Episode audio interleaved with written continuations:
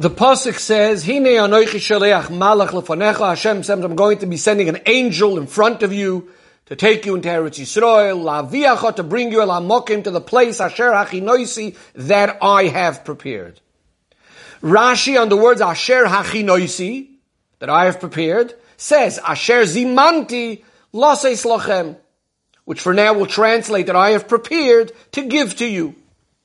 What is Rashi telling us? So the Mefarshim say, since in the Pasuk it doesn't say, when it says Asher Hachinoisi that I have prepared, it doesn't say for whom Hashem had prepared it. So Rashi is saying, Asher Zimanti that I have prepared it, Loseis Lochem to give to you, to the Jewish people. But says the Rebbe, the problem is, according to Pshat, it doesn't seem to be any question.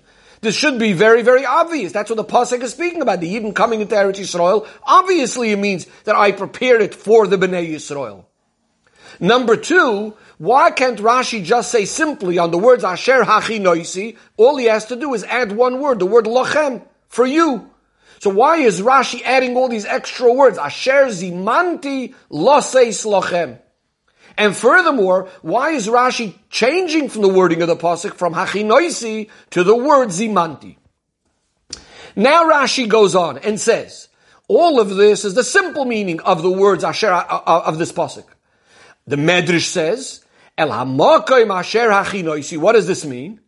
That kvar makoimi, my place is already recognizable opposite it. Meaning to say, Rashi goes on to say that this is one of the psukim that teaches us, that tell us that the Beis Hamikdash up above corresponds to the Beis Hamikdash down below. The Rebbe says the truth of the matter is, according to this pirush, the words El Amokim Asher Hachinoisi actually seem to be more understood. The pasuk says El to the place that I have prepared, not the land that I have prepared, because we're not speaking about all of Eretz Yisrael. We're speaking about a particular place. We're speaking about the Beis Hamikdash. So that's fine. But what we need to understand is, why does Rashi need to add these words? This is one of the psukim that tell us that the Beis Hamikdash up above corresponds to the Beis Hamikdash down below. Why is it relevant over here to know that there are other psukim like this as well? In fact, Rashi brought this point already twice earlier on in Chumash, and Rashi there does not tell us that there are other psukim like this as well.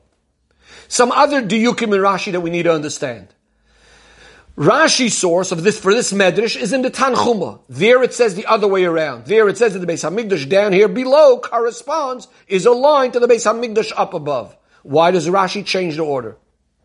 Another question that Rebbe has is that in one of the versions of Rashi, there it just says that the Beis Hamikdash Shalamayla Mechuvan is aligned to that, to down here below. It doesn't use the words to the Beis Hamikdash down here below. According to this gear, so why does Rashi omit those words, the Beis Hamikdash down below? Says that Rebbe, the explanation is, Rashi was bothered by a very, very simple question. The Pasuk says,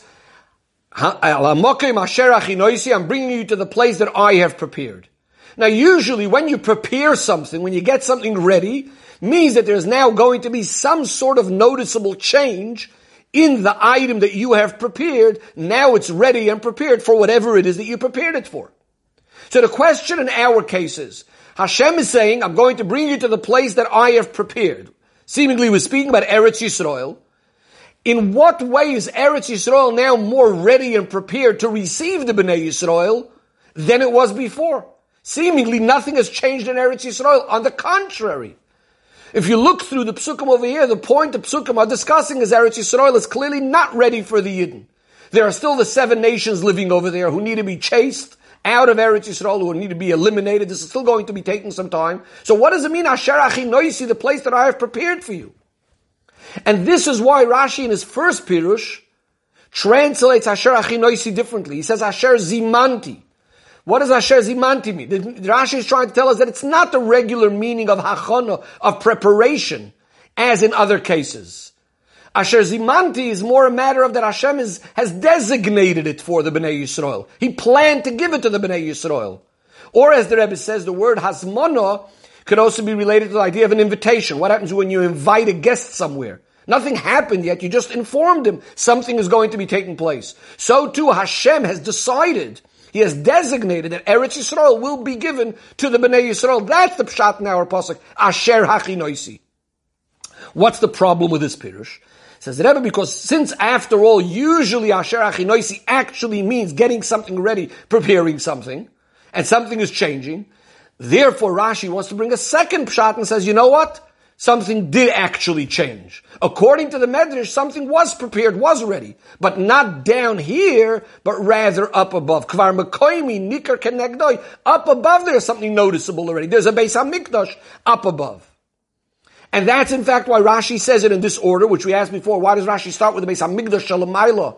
Opposite of the way it says it in the Medrash, because the focus Rashi is actually speaking about is that the pu'ula, that act of achon, of preparation, was in fact only in the Beis Hamikdash up above. The Rebbe is still not completely satisfied. In other words, the Rebbe is about to say what, what, what, what Rashi is really not completely satisfied, and that's why Rashi is going to add some more words.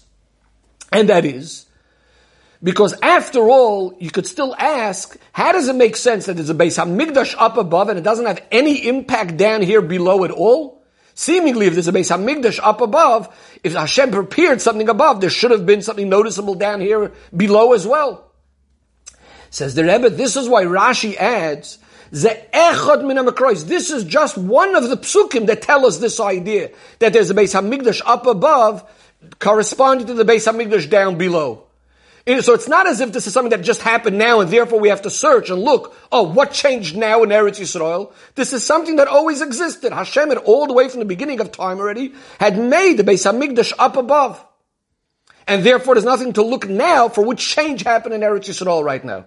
According to this, says the Rebbe will also understand that other version of Rashi, where Rashi says the Beis Hamikdash Shal is aligned and corresponds with Shel Mata, doesn't even mention the point of the Beis Hamikdash to emphasize this idea that the fact that the Beis Hamikdash is prepared up above is in fact not connected to what's happening down here in this world. This Beis Hamikdash exists up above, even when there's no Beis Hamikdash down here below, and there are goyim in it, etc., etc. Finally, the Rebbe concludes with a matter of halacha that can be taken from this Rashi in a very interesting way. There's machlokes in the Gemara. If hazmona milsi, if, if you just designate something for a particular use, whether that has any validity, whether it counts for anything.